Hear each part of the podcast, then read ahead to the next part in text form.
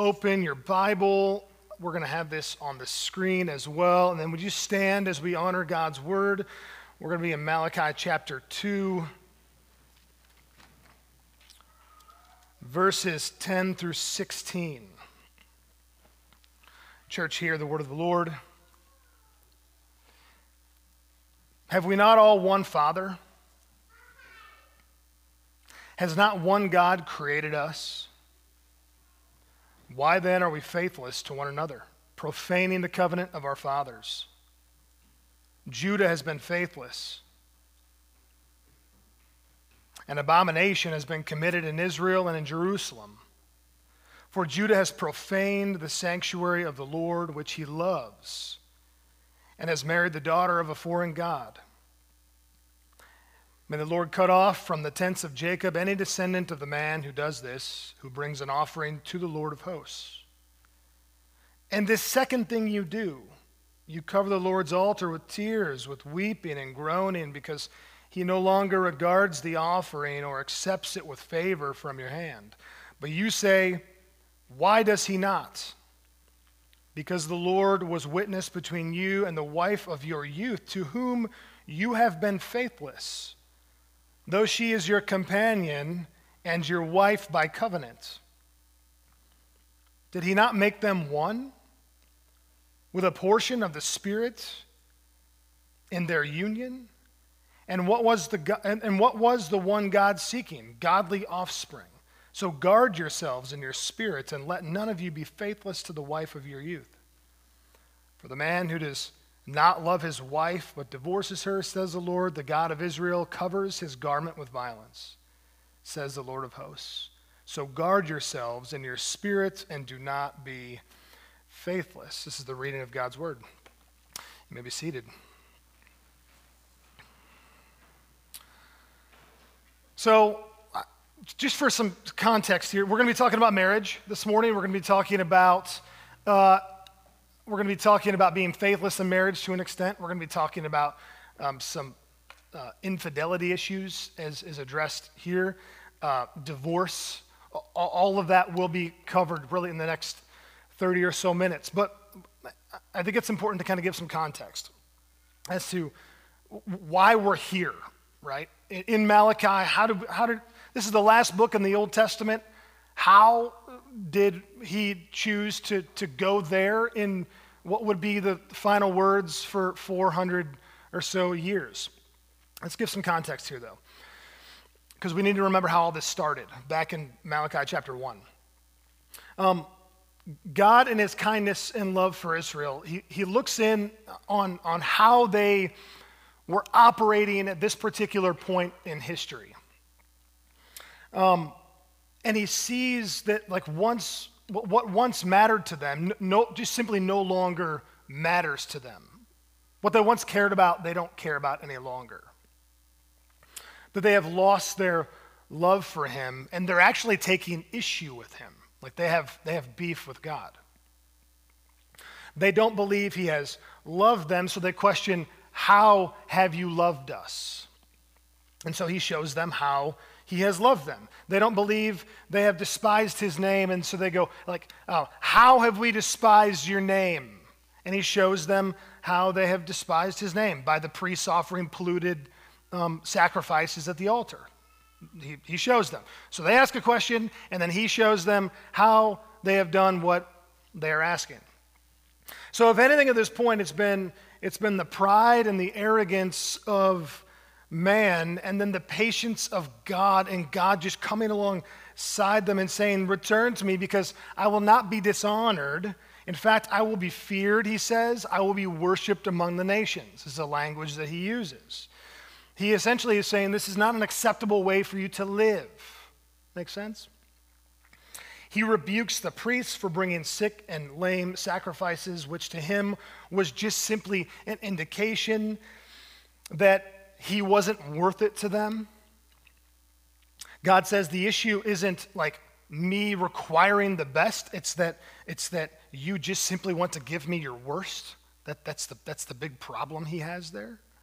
And so that's sort of chapter one and chapter two uh, up to verse nine. And then we sort of see a pivot that gives emphasis to their faithlessness towards one another, most specifically in their marriages. And then he gives them some hope. He gives them, he gives them a way out. He gives them a better way. Um, can I ask Luke, just to pause for a second? Could you go into that um, side kitchen here and get me one of those little short, chubby bottles of water? Thanks, man. They're right in there. You'll find one. Thanks, buddy. I forgot to bring it in. Um, you know what I'm talking about. Yeah. So, something we need to remember here that at the conclusion of this book, if you open your Bible and if you have a Bible in front of you, if you have your phone, you, you realize that there's going to be four, over 400 years of silence a- after these words. Thousand years of engagement between God and his people, from Moses writing Genesis um, to Malachi. And in God's redemptive plan, he chooses to hold off for more than 400 years before sending Jesus, the one true Messiah, the one whom the whole Old Testament points to. Thanks, buddy. Into the world to, to send Jesus into the world to atone for the sins of all men. Yeah, I mean, that's fine. I could do it. Thanks, man. Um, Now, this doesn't mean that man's not going to sin once Jesus comes, of course, because we are on that side of history right now. And we look out into the world and we look into our families and we look into our own hearts and our own souls and go, okay, what, what, what, what is the point then of Jesus if he, if he didn't come to just kind of finish it all 2,000 years ago? What, what's going on here? But here's what we do know we do know that 400 years of silence after Malachi's words here. Um, and some of his last words, some of God's last words, have to do with marriage. Have to do with marriage, have to do with marital fidelity, covenant keeping. Now, before we jump in, let me just kind of give you a few personal and pastoral comments. Firstly, um, it's important for us to recognize this that every single person in this room knows someone or maybe has experienced divorce themselves. Um, every person in this room has been affected somehow in some way by divorce. Would you agree? Most all of us likely know a believer who is currently in a marriage to an unbeliever. Some of those marriages are, are working out maybe just fine for them. Um, and some of those marriages are really struggling in the way they parent their kids or just in how they operate so differently and so uniquely. But hear me in this Anytime we have an opportunity to preach on marriage, we do so firstly by wrapping all of what we say in grace, mercy, forgiveness. We look to the way Jesus sat with people in their hurt. We look to the way Jesus beautifully balanced both grace and truth. As John wrote, and the Word became flesh and dwelt among us, the Word being Jesus. And we have seen his glory, glory as of the only Son from the Father. And then it says, full of grace and truth. For those who have been on the infidelity side or the one who maybe even left, we look to the way Jesus sat with the woman at the well, listening to her story, taking care of her, and even in its correction of her, had mercy on her. And let me say that what you, and you, you might actually hear this as, as being provocative and without context. I don't want you to hear me saying the wrong thing here, but God can be glorified in divorce. God can still be glorified in divorce. Romans 8 says, And we know that for those who love God, all things work together for good, for those who are called according to his purposes. Now, here's the caveat for those who love God, where there is a spirit of repentance no repentance, no glory to God. Jesus came to redeem even that. That thing you never thought you would do, that place you never thought you would be, even that. And for some of us, you need to kind of make that known to someone else in your life who is going through it or who has gone through it, that there's grace for them even for that. And so, as we move through this, here is what we're going to see we're, we're going to see that God is faithful even when we are faithless. Now, with that in mind, it, it, doesn't mean he just ignores or dismisses or looks away when people are operating in ways that are contrary to his intended purposes for their lives. And so in this text, we see three charges. This is kind of his response to, to, to the Israelites at this point who were operating in ways that were contrary to his intended purposes for their lives. There are three charges he gives. Firstly, and secondly, I'm going to put together here. And so I think we have a slide for them. You can just kind of pop one up, and then here in a minute, you can jump to the next one because the first and second are sort of in one because they, they overlap so much. Charge number one is, is faithless to one another. That's in verse 10. Uh, and he says, Have we not all one Father? And so there's this kind of collective, plural kind of thing happening here. And then charge number two, you, you've been faithless to the Lord. You've profaned the sanctuary of the Lord, is what he says. So he, here's what Malachi is, is doing here with the first verse. He is setting up the verses to follow. He is reminding the Israelites that they were made by God and for God and, to our, and, and are to stick together as one unit. That's what he's doing and that he desires that they only marry others who honor, fear, and follow him as well. Okay? That's, that's very clear here. That he desires they only marry others who honor, fear, and follow him as well. Now, in a globally represented America that celebrates and welcomes ethnic diversity, it's, it's, it's hard for a non believer, especially, to understand or see maybe how that's not racism or tribalism or something that lacks sort of the inclusivity that we are used to hearing about. But in this day, every people group, every single people group had allegiances that were to nation and to religion. And that's even true today. Like religions encourage, all religions would encourage marrying within the same religion. No, no religion would firstly opt that you find someone outside of that belief system to marry because they would just simply present all the challenges that are going to come. And for the Israelites, God forbid marrying non Jehovah following, non Israelite people for the purpose of preserving faith in Him. For the purpose of preserving faith in Him.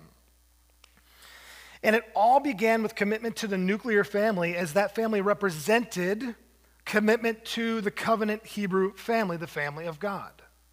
It was to be a, a real world example, a real world picture an image of the covenant relationship that God has with his people. But if you know nothing about the story of Israel, you know that did not always happen, right? Or if you know something about the story of Israel, you just simply know that didn't always happen, correct? That they were not always faithful. They would often forge their own path and they would do their own thing and they would come up with their own ideas and they would worship false gods. That's the story of the Israelites. If you just read the Old Testament, it's so maddening and so frustrating because you're like, you're just, it's this, it's this cyclical sort of falling back into um, the, the worship of whatever else, something else other than God, typically idols.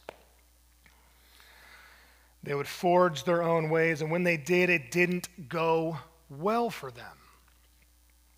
As I was growing up, um, along with my siblings, we would often try to forge our own path, right? Parents in the room, you know that's the case for your kids. Um, and if you've ever been a kid, you know that was the case for you. That you try and kind of work your, your way forward without the direction, without the wisdom of your parents. It's actually sort of like a rite of passage to an extent that any good parent understands is going to happen. Okay, there's kind of that leaving, leaving of the of the of the pack, right, of the tribe. And any good parent in those moments, they're trying to assess how to respond, knowing it's a part of growing up and learning who you are as, as an individual person with free will. And so, as a parent, you're going, do, do I respond in discipline? Do I respond in patience? Do I respond in anger? Do I respond in mercy? And it's going to be different with kind of every situation. Because any good Christ following parent understands this. They understand this that God isn't done. God isn't done. He's not done. God isn't done. We will so quickly fall into frantic parent mode if we conclude if we conclude that God is done. Like when you're and when you're when you're a first time parent especially and you have like a three year old, and for the first time ever, your three year old looks you in the eyes and says, like, mind your business or something like that. And you're just like, what? And if you lose your mind about that and believe that God is done, you're going to be on the phone so quickly to a counselor. You're going to be Googling behavior therapy for three year olds because you've concluded God's done. God isn't done in those moments. And we need to remember this about God. We aren't Him and He isn't us, and He doesn't respond to humans the way humans respond to humans. Just because God uses anthropomorphic language, meaning to relate to people, to help us understand in our kind of finite minds, doesn't mean He is anthropo, meaning a humanoid. He is divine and perfect in His ways and in His wisdom. And so, watch how He responds to their marrying of others who don't follow him. He takes them way back to their roots, like way back, like to the beginning, like to creation. Through Malachi, the Lord goes, Have we not all one Father? Has not one God created us, his people, his chosen, set apart, holy people? Who is the us there? It's Judah. Because he then goes on to say, Judah has been faithless as a people by marrying non God fearing, non Jehovah following wives. He then says they have profaned the sanctuary of the Lord by doing this. The sanctuary of the Lord here is the people of God, for, for they are a holy nation, a treasured possession, the holy seed, and they are to be called holy. So by marrying non God fearing, non Jehovah following spouses, they have profaned the holy nation. They have profaned the whole of the holy nation. Again, not racism. It had nothing to do with race. It had everything to do with preserving for himself a people who loved and followed and honored and walked and trusted and knew him and passed on the knowledge of him from generation after generation after generation. That was the sole purpose. And guess what God doesn't do here? Going back to how we respond. Guess what God doesn't do when he sees this is happening? And he's been observing this for a long, long time. Guess what he does not do? He doesn't destroy them. He doesn't destroy them. God gets this reputation in the Old Testament of just being like this fiery, angry, full of wrath all the time. And his response here is so unbelievably patient, pointed and purposeful, but patient. And so you might be wondering here are, are these just like, like, um, who, like, who's doing this? Like just the young studs in the tribe who are just kind of running off with the Moabites? Or like who, who's actually doing this? Okay? We might kind of be wondering that. Are they just the young guys going off? Um, or, or are others as well? We, we don't know exactly. Likely this is happening, yes, some of the younger men as well. But we, we do know this that um, that in Deuteronomy chapter 23, right, it kind of details out the, the fact that God for, forbid marrying outside of the tribe, right? But, here's what we do know we know that some of the men, and this is where it gets painful, this is where it gets hard, this is where it like hits, hits close to home with a lot of us in this room and kind of what, what we've experienced in, in our culture. Uh, we do know that some of the men who are who are married to Israelite women were divorcing them and they were faithless to, to, to them for non Hebrews. They were leaving their wives. That's what it teaches us. He turns to his third charge. Um, so you've dishonored the, the, the people of Israel and you've dishonored me. How? How? By being faithless to the wife of your youth. So they were married. Third charge, faithless in marriage. Let none of you be faithless to the wife of your youth, is what it says. So, track with this. This is important to see. The, the real issue is the breaking of marital covenant. That's the real issue here.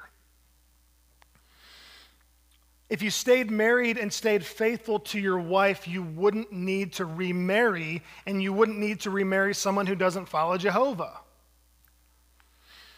The issue is this, and, and this is the issue at the heart of infidelity. I want you to hear this. And maybe you can apply it to your, your own experience. Um, before you lost your care for the covenant you have with your wife, you lost your care for the covenant God has with you. That's what he's saying. Before you lose your care for the covenant you have with your spouse, you, you lose the care that God has, you, you lose the care for the covenant that God has with you. Because if you cared about God's covenant relationship with you, you would see the purpose of the covenant relationship with your spouse. You've lost your love for your wife, and you have lost your love for me, says God, because you have lost your care for covenant. And covenant is what keeps the love for God and wife alive. Can I tell you, just having been in vocational ministry since I was 23 years old, I'm 40 now,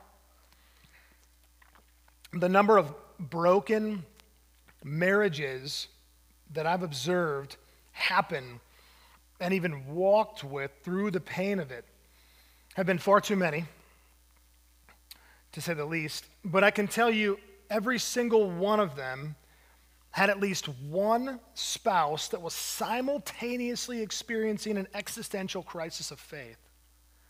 Asking questions like, I don't even know if I believe this stuff anymore. What has God done for me in this marriage? God wouldn't want me to stay in a loveless marriage. I don't care if God hates divorce. It's just too miserable for me. He'll forgive me.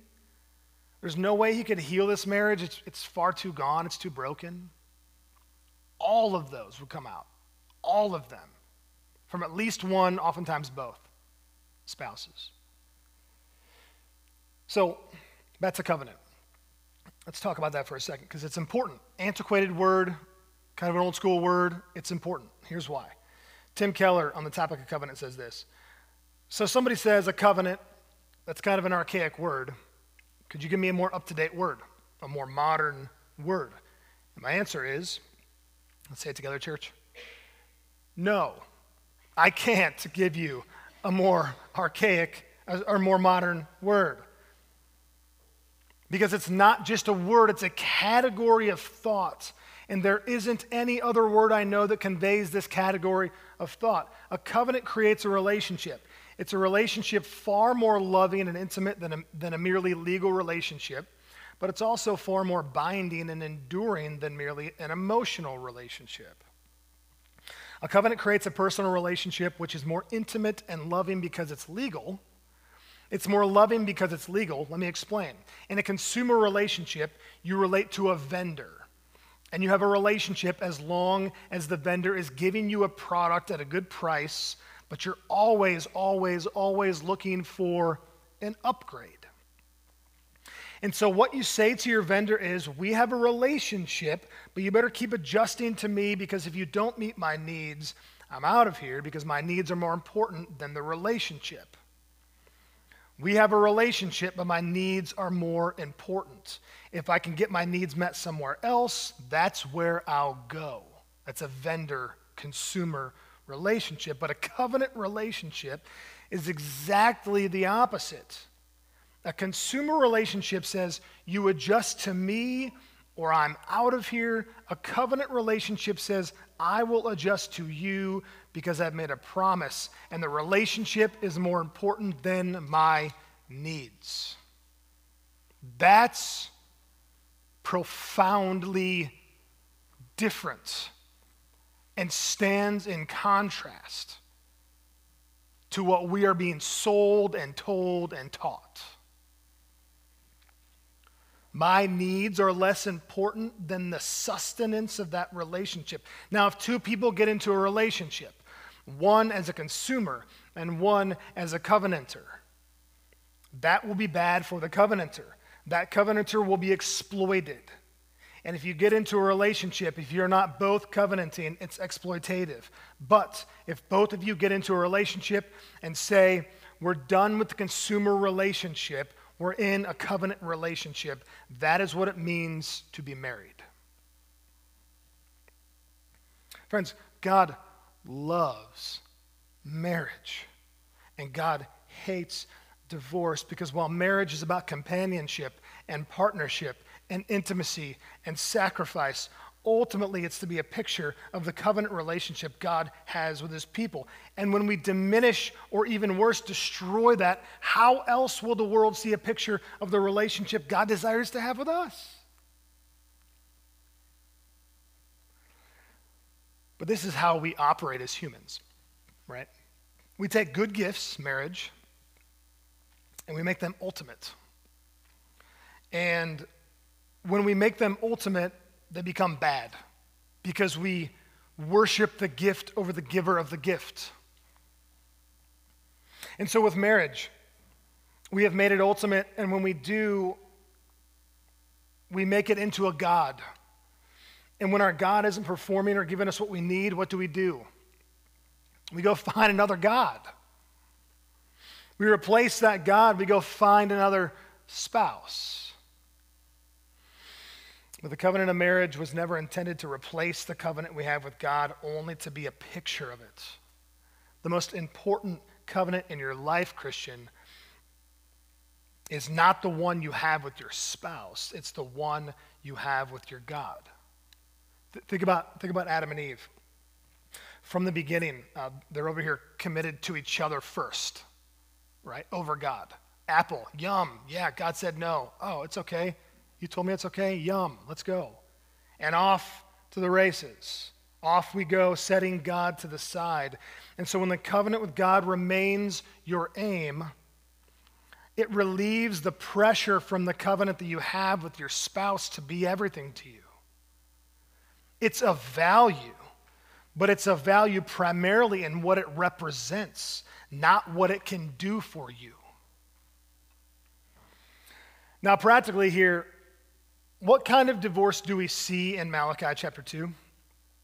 This is important for us to note. We see the most brutal,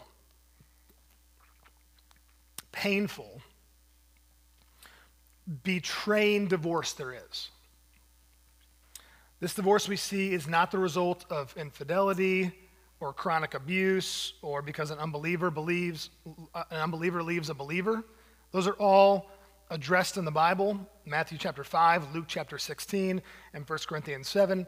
The divorce we see here is this. That's why it's so painful. I have found someone else. That's it.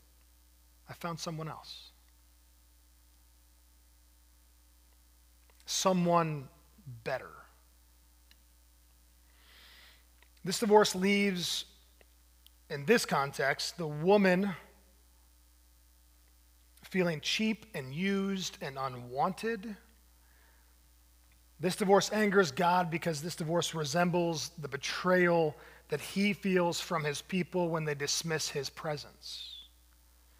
When they divorce themselves from the relationship with him for something better. It says, though she is your companion and your wife you were one. And in your fidelity, in your commitment, in your promise, in your care for each other, you were making godly offspring who would know and walk with and fear God. And for the man who does not love his wife but divorces her, God actually will not regard that man's weeping or tears, it says. He's not going to honor the man who comes to him, essentially because he won't view it as genuine. He will cover his garment in violence. It's a figure of speech that means this is going to define your character, brother. And I won't have it. And so let me let me end. If that's what we see here, um, there's some hope. And let me just end with just two things. Firstly, You'll notice not once, but two times in these six verses um, addressing faithlessness. God, in His graciousness, gives, gives hope. He gives an alternative. And that alternative is, is to guard yourselves in your spirit and do not be faithless. Okay? So, what does that look like? How, how does that work? In other words, the, the positive there is this. I want you to see this. Guard yourselves, and when you do, you will be faithful. Guard yourselves, and when you do, you will be faithful. Um, anytime I hear the words guard yourself, my mind quickly goes to Psalm 1 1.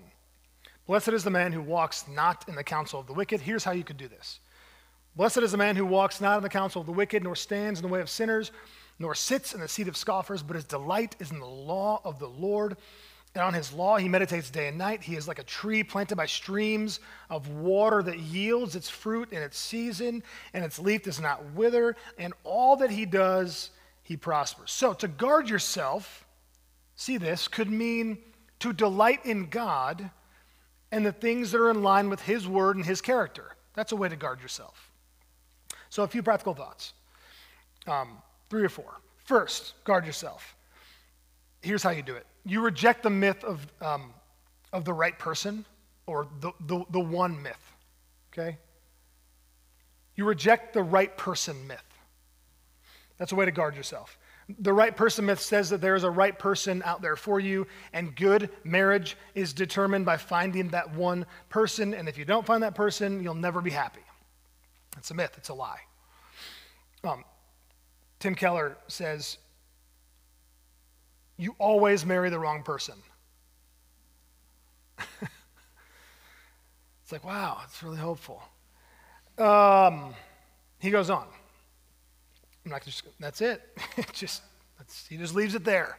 Uh, you always marry the wrong person because you're a sinner, and they are a sinner, and they are not God. The best you can hope for in a marriage is less of a bad match for you, since everyone ends up being a bad match, God's purpose in marriage is not to restore the missing part of your soul, but to teach you to become like Him, to love an annoying sinner like you. Secondly, here's another way to guard yourself. So don't buy into the myth of that one of the one. Two would be just uh, you guard yourself by simply being obedient, just by choosing to be obedient. Man, I, again, I, there are several in my life right now uh, that are, that are in, in the throes of infidelity or just broken uh, marriages that are just on the brink. And you could point to like the, the week that he just woke up and was like, I'm done with obedience. I don't care anymore. Simply commit to just being obedient. We don't get divorced because we fall out of love with our spouse, but because we don't take seriously our obedience to Jesus. In Matthew 19, we read why Moses and, Israel's civil law had allowed the provision of divorce. Here's what it says Because of your hardness of heart, because of your hardness, because of your lack of obedience, that's what he says. Moses allowed you to d- divorce your wives. But from the beginning, it was not so. Our lack of obedience leads to hardening of hearts that kills a marriage. It is not the arguments or the intimacy issues or the way you cut your bagel or whatever it might be, the way you fold laundry, that's not what kills a marriage, it's the hardened heart. Every time. Do you believe that Jesus' sacrifice and the power of the Holy Spirit can change your heart or the heart of the person in your life who is telling you otherwise? I do. Third, we guard our spirit by considering others first. The typical pattern for someone considering divorce begins with a shift from unity, from us to I. I. I. I. You can read 1 Corinthians 7, and Paul in it, he recognizes the benefits of marriage and staying together for others. So you guard your spirit by considering others. Men, women, you wake up every morning and go, This marriage is benefiting others. I stay in it because I, I don't believe in the myth of the one. I stay in it because I want to be obedient to Jesus, and I stay in it because it's good for others. Fourth and lastly, we guard ourselves by believing that Jesus is just simply better. And we don't just kind of drop that in there. We actually believe that. We, we, we guard ourselves by believing that Jesus is better. And here's why he is better. We're going to end with this. He's better. He's better because he gives favor even to the faithless. That's why. I don't. He does. This takes us back to this idea of guarding yourselves in your spirit. Do not be faithless two times. Notice this. Notice how it does not say, and this is only for those of you who have stayed faithful. Guard yourselves and stay fa- and, and, and, and, and do not be faithless. Doesn't say that, does it?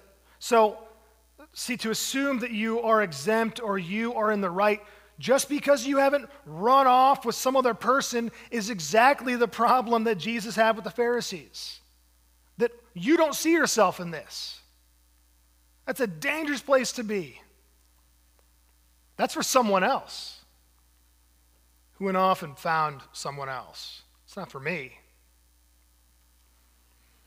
As we've been saying in all series, as Christians, we give up the right to use good and bad categories, like I'm good, they're bad. The Pharisees, we uphold the law, we are the faithful. And Jesus comes along and says, There is one that is good, and it ain't you. We are all faithless. Every one of us. And we are all in need of the true faithful one to uphold us and make us faithful in him. That's the only thing that'll work. And he gives favor to the faithless in that. The cross, 1 John 1 9, he bore our sins in his own body on the cross. And when we believe he died for us, God transforms, or sorry, he transfers our sin to Jesus and imputes to us Jesus' righteousness. That's the only way that I can be faithful, is his imputed righteousness in me. The resurrection is God overturning the curse of death and destruction brought on by my sin. Whether my sin or somebody else's, or something that was done to me, or something that was done to me, or something that I did to somebody else, it, it applies to all of that.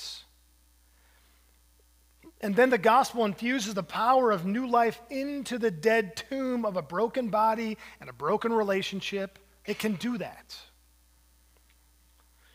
The empty tomb is the answer for a soul broken by divorce. Don't stop there. The empty tomb is also the answer for a soul for a soul or for a marriage hanging on by a thread. And yes, don't stop there. The empty tomb is the answer for a marriage that is totally and completely flourishing. Still the answer. It's all the power of the resurrection. And so, for those of you holding on to resentment or anger towards a spouse, maybe an ex spouse, a parent, for what they did 5, 10, 20, 30 years ago, I want you to hear this. As Christians, a part of being faithful, a part of being faithful is recognizing the power of the gospel that gets to benefit even them. Because if you confess with your mouth that Jesus is Lord and believe in your heart that God raised him from the dead, you will be saved. And that salvation even involves de- deliverance from the shame of whatever it is they have done. One of my favorite quotes by um, J.D. Greear he says, Fairness ended in the Garden of Eden. Jesus took it away when he came. May the Lord protect our marriages. May he heal ones that are on the brink, because I don't know all your stories. I know many of them. May he heal ones that are on the brink. May, may his power move mightily in the one that is considering getting out. May he be glorified through our marriages and in our homes. And may his covenant to his people, that's what we see here, may his covenant to his people be seen in and through our covenant keeping towards one, another. Will you pray with me? Father, we pray um, Colossians chapter 3. This is our prayer. Therefore, as God's chosen people, holy and dearly loved, clothe yourselves with compassion, kindness, humility, gentleness, and patience. Bear with each other and forgive one another. If any of you has a grievance against someone, forgive as the Lord forgave you. And over all these virtues, put on love, which binds them all together in perfect unity. Lord, we are chosen, holy, and dearly and deeply loved by you. Would you fill our hearts and fill our marriages with your compassion? When we are compassionless, with your kindness, when we have no kindness within us, with your humility, when we are full of pride, with your gentleness, when we are not gentle, and with your patience, when we are impatient. We thank you for giving even the faithless your favor. We pray for healing in marriages that are on the brink. We pray for your resurrection power to move mightily in marriages throughout this whole community. Many of us know stories of men and women, even now, who are hurting. Would you bring healing? We are grateful and we believe that you are able. And we are grateful for that. We pray all this in the name of Jesus. Amen, amen, and amen.